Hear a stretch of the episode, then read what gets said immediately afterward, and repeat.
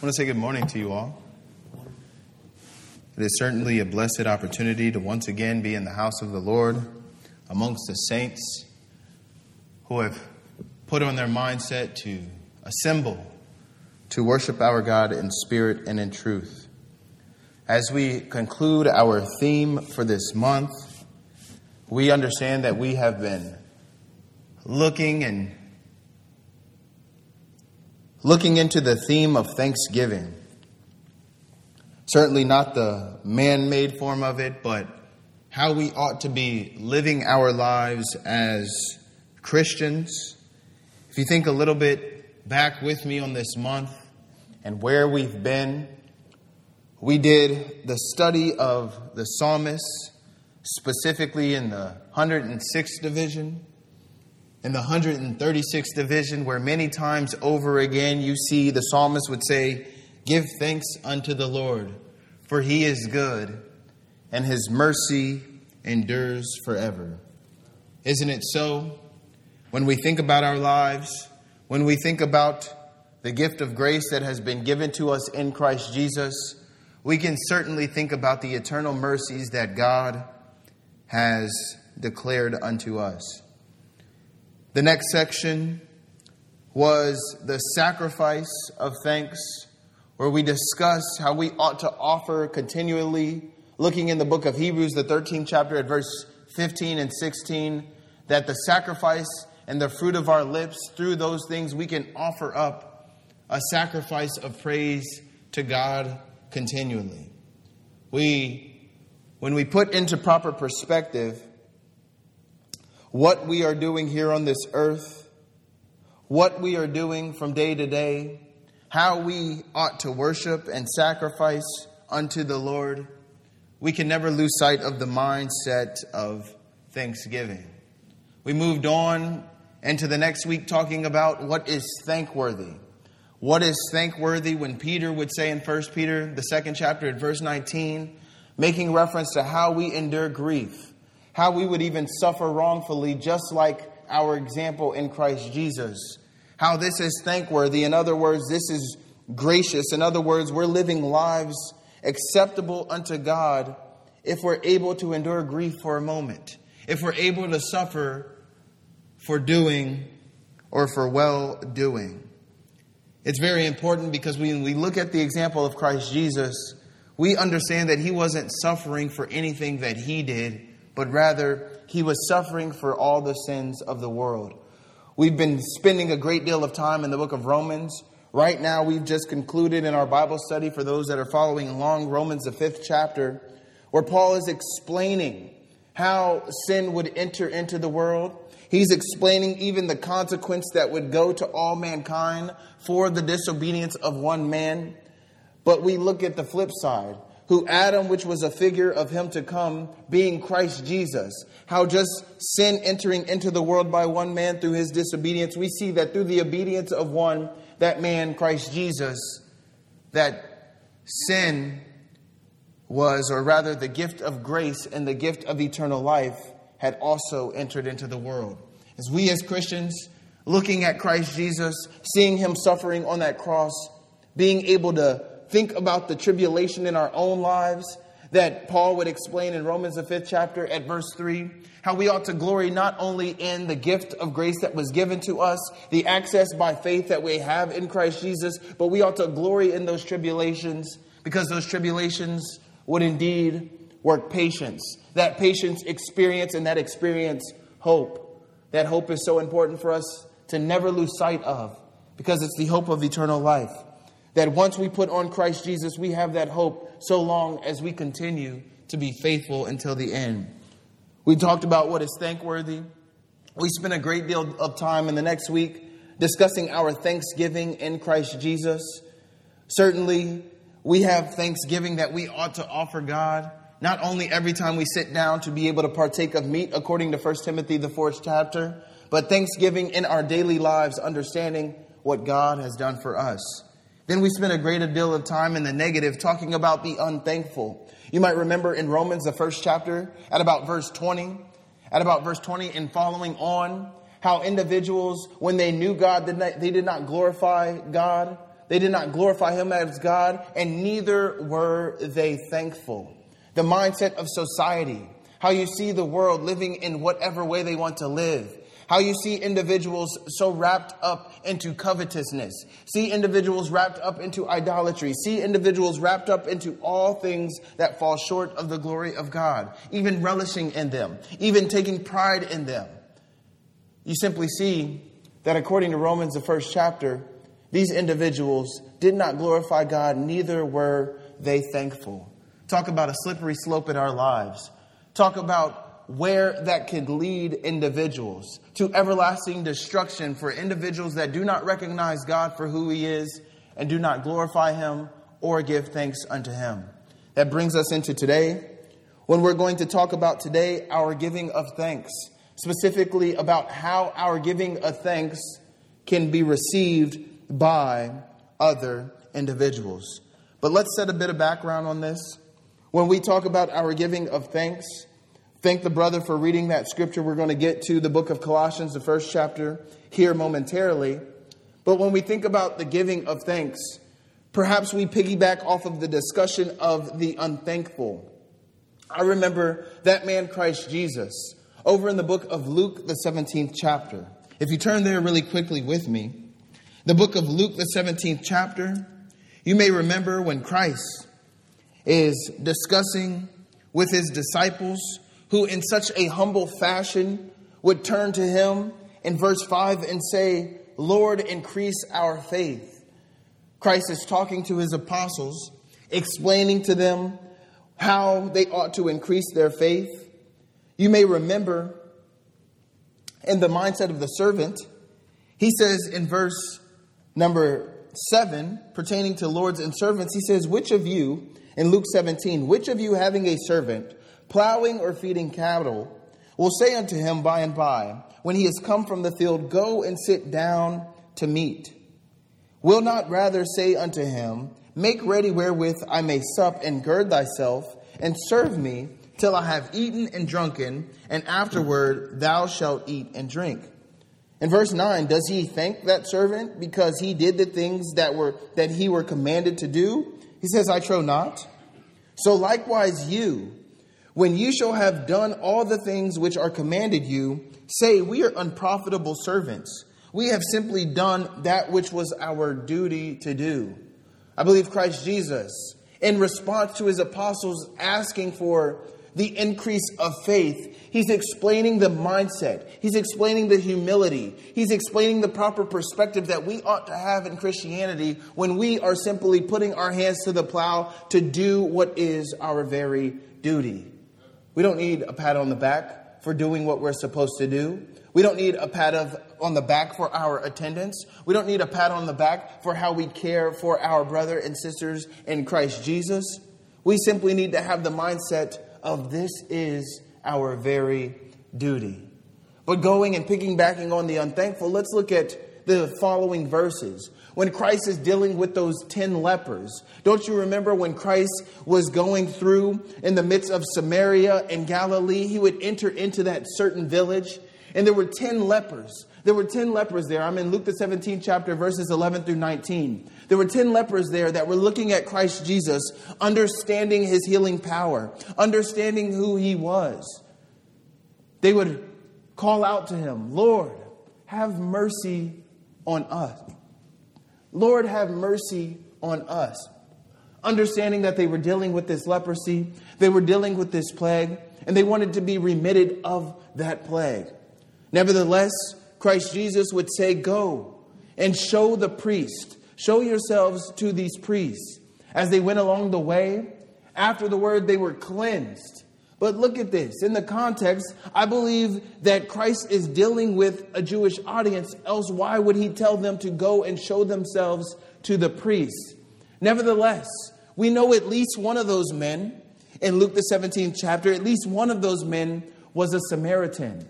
This was the only man that went along the way, stopped and saw himself cleansed after he had asked and request, requested of the Messiah to be cleansed. He went his way, and this only Samaritan turned. He turned back. He went to Christ. He fell down and he glorified God and he gave thanks unto him because he was cleansed of his leprosy. Where were the other nine? We need to be careful, Christians, that we're not so entitled in our walk.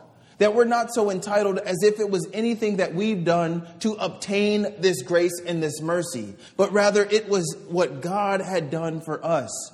Don't you remember what Romans, the fifth chapter, would say? While we were yet without strength, in time Christ died for us. Nevertheless, we see and we put our mindset in that man, that Samaritan man. You might remember the history of Samaria. You might even remember in John, the fourth chapter, when Jesus was speaking to that Samaritan woman, explaining to her that they don't know what they worship that we, or rather God, is seeking for true worshipers to worship in spirit and truth. But in the context, the Jews worship here in Jerusalem because they know what they worship, for salvation is of the Jews. He's explaining to this very Samaritan woman that you are worshiping over yonder and you don't know what you worship. But look at this Samaritan man that was healed from his leprosy.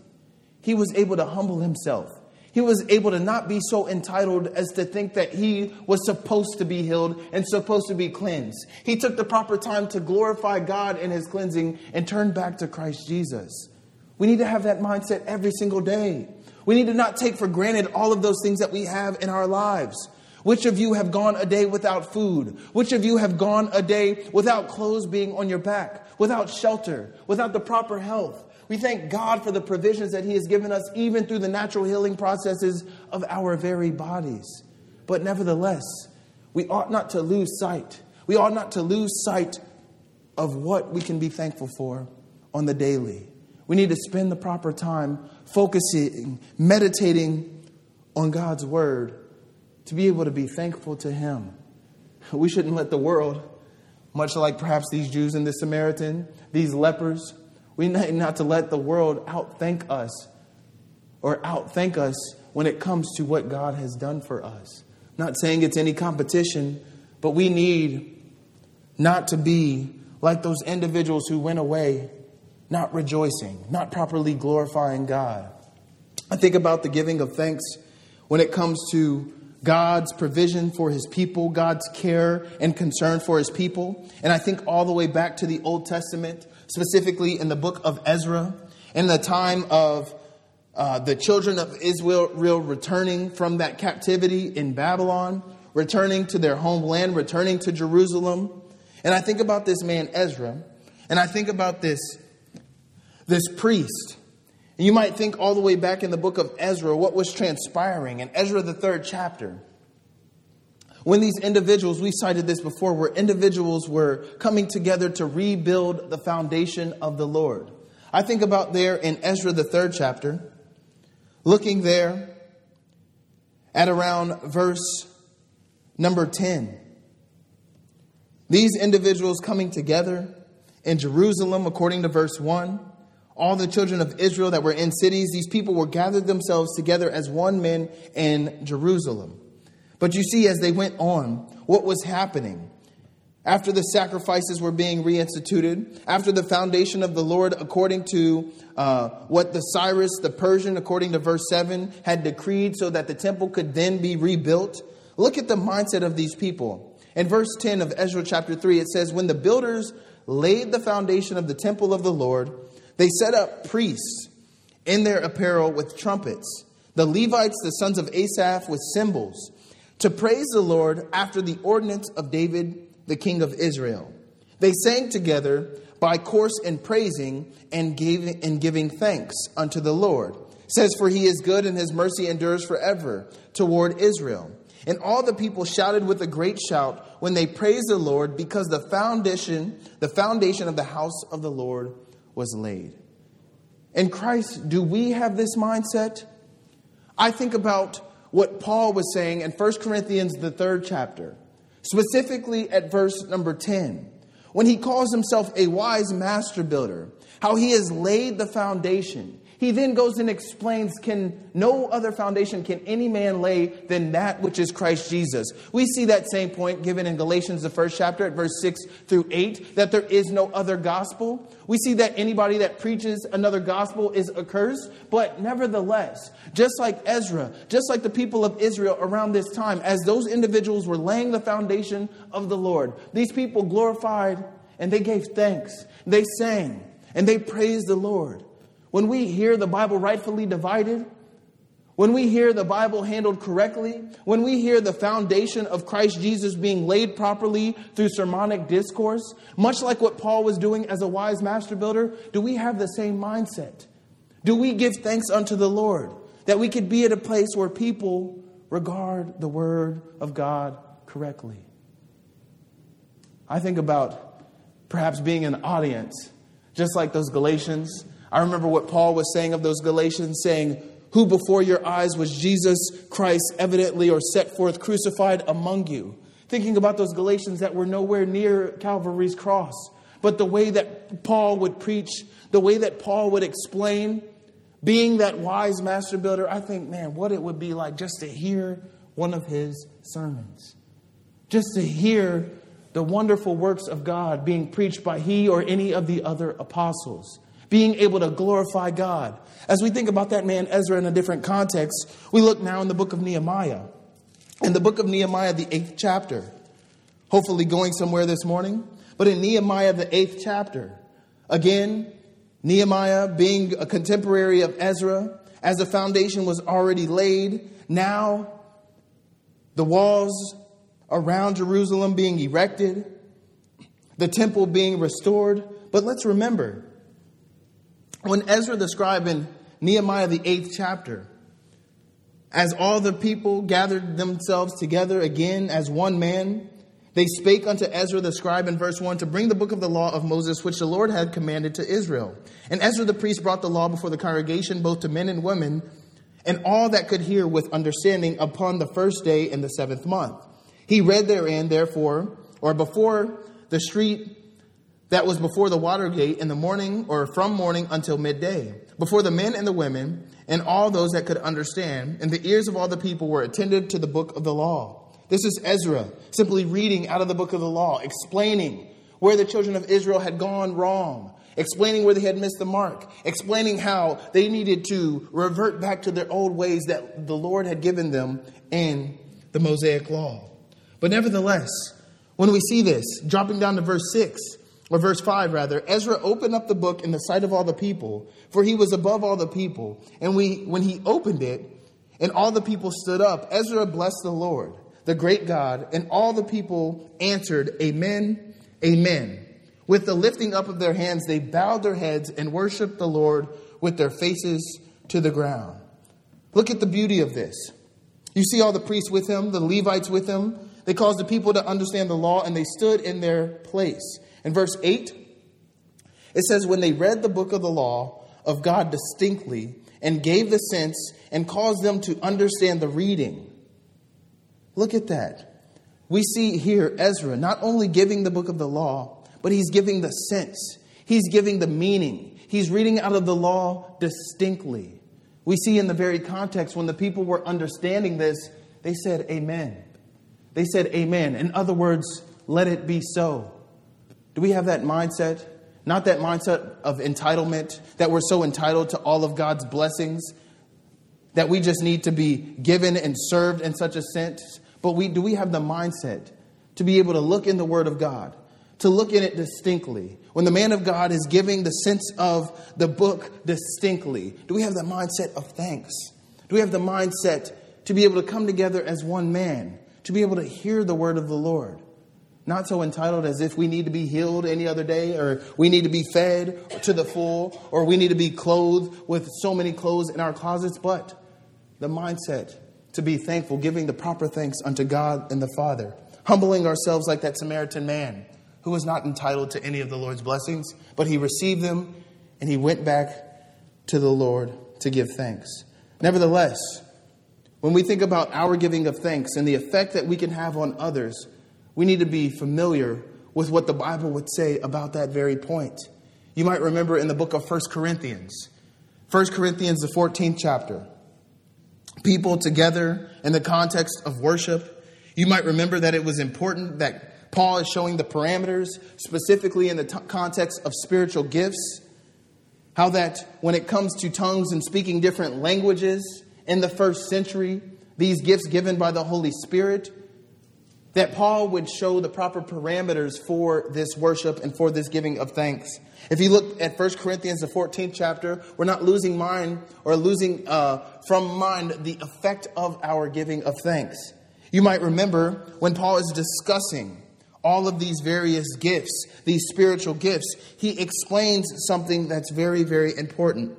In 1 Corinthians, the 14th chapter, Again, you may remember in verse 14, for if I pray in an unknown tongue, my spirit prays, but my understanding is unfruitful. In other words, he's saying he's praying in the spirit in a different language, but those that hear him can't understand him because they don't speak the same language. Therefore, the understanding is unfruitful. And that's not what he wants.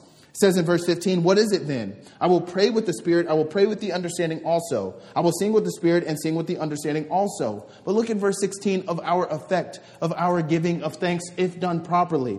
In verse 16, it says, Else, when you bless with the Spirit, how shall he that occupieth the room of the unlearned, perhaps unbelievers, perhaps new babes in Christ, how shall he that occupieth the room of the unlearned say, Amen, at thy giving of thanks? Seeing that he understand not what thou sayest. The point is, we want people to say, Let it be so. Just as they said in Nehemiah, the 8th chapter, at verse 6, the people all together said amen when they understood distinctly the word of God.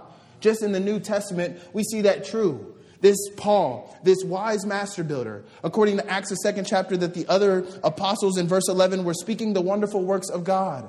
When Paul explaining the foundation that needs to be laid, that foundation that no other man can lay, that foundation of Christ, that foundation of Christ in him crucified in the very previous chapter in 1 Corinthians 2 and verse 2. That's what he determined for people to know.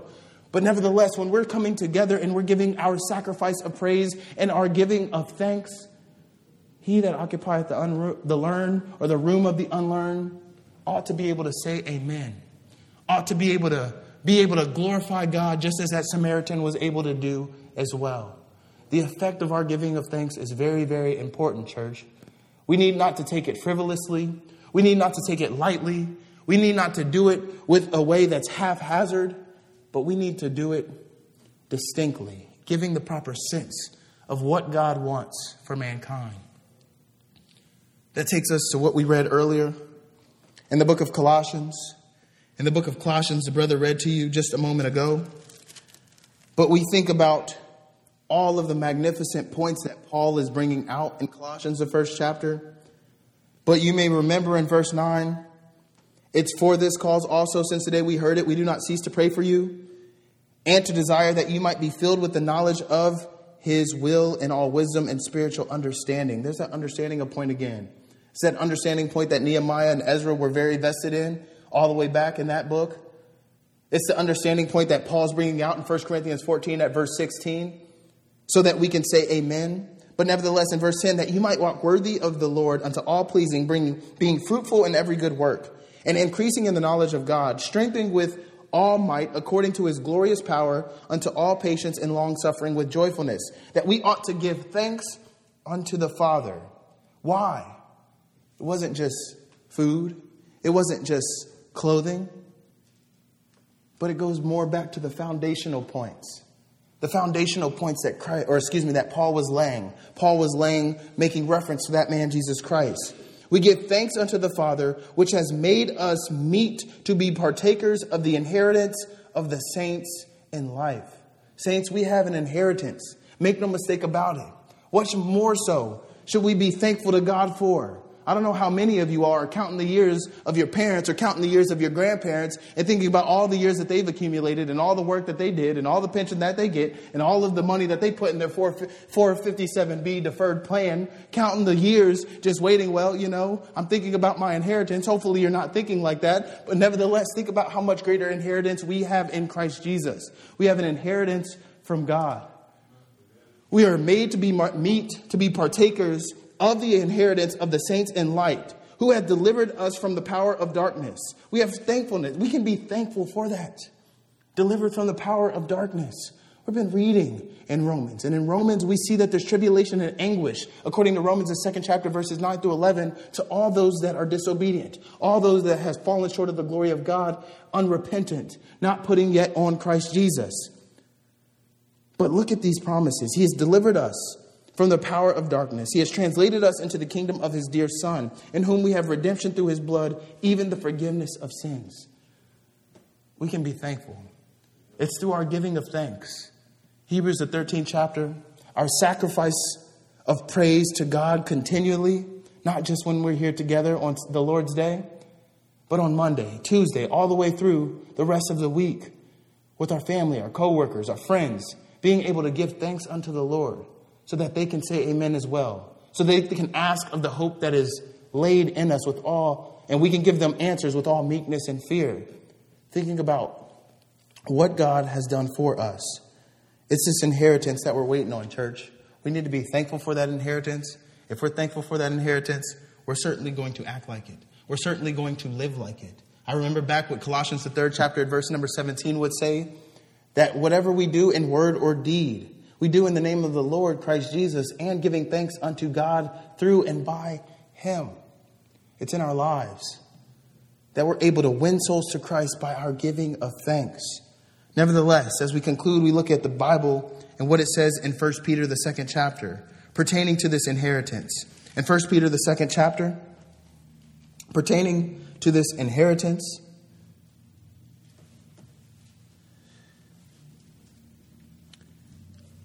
By 1 Peter, the second chapter, I meant 1 Peter, the first chapter.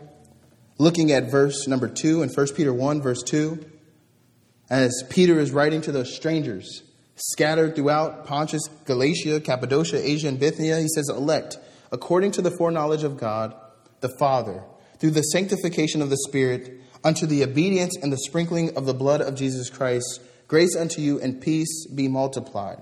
Blessed be the God and Father of our Lord Jesus Christ which according to his abundant mercy has begotten us again to a lively hope by the resurrection of Jesus Christ from the dead. But he's gotten, begotten us where? To an inheritance that is incorruptible, it's undefiled, and it fades not away. And this inheritance is reserved for you in heaven's glory.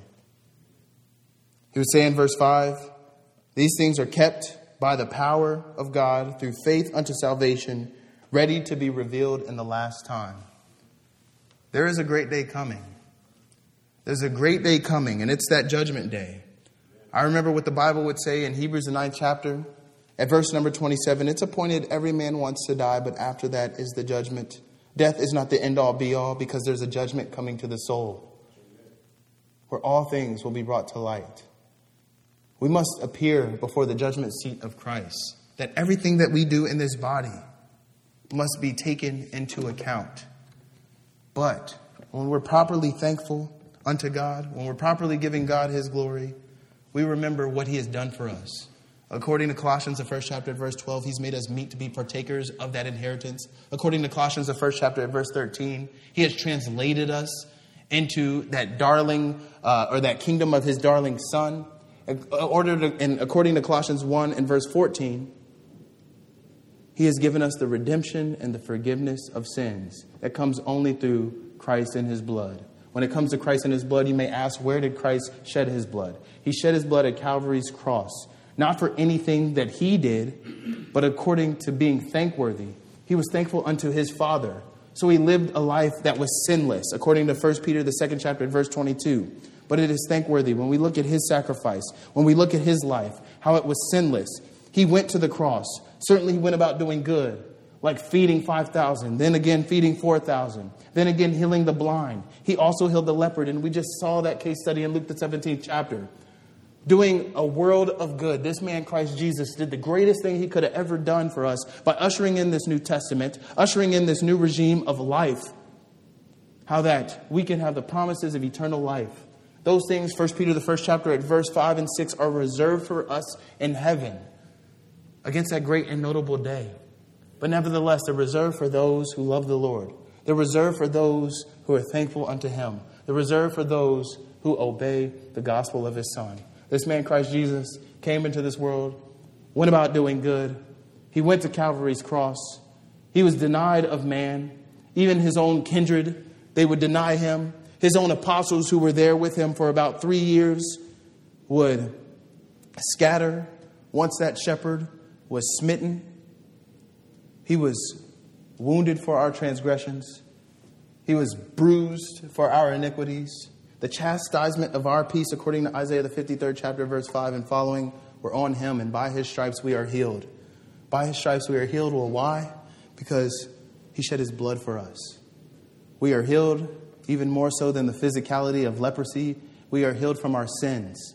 Having leprosy doesn't, in and of itself, put you in eternal damnation. But a sinful soul, unrepentant, does. There's a great day coming. I believe that is our song of invitation. There's a great day coming. Certainly, there's a great day where we'll be able to reap those eternal promises that are reserved for us in heaven, but there's also a day of judgment that is coming. And that day of judgment, all things will be brought to light. Those souls that have not yet obeyed the gospel, it will be everlasting too late. Don't let it be too late. We need to hear that gospel. We need to hear what Christ did in shedding his blood. That blood gives us the redemption, that, that, that, that atonement, right? We have faith in his blood. We're justified, according to Romans, the fifth chapter, verse 9, by his blood, that through faith in him we can have life and life everlasting. We need to hear that glorious gospel. We need not, need not to just hear the facts, but we need to hear the commandments associated with the gospel. Jesus, in his resurrected glory in Mark, the 16th chapter, verse 16, said, He that believeth and is baptized shall be saved.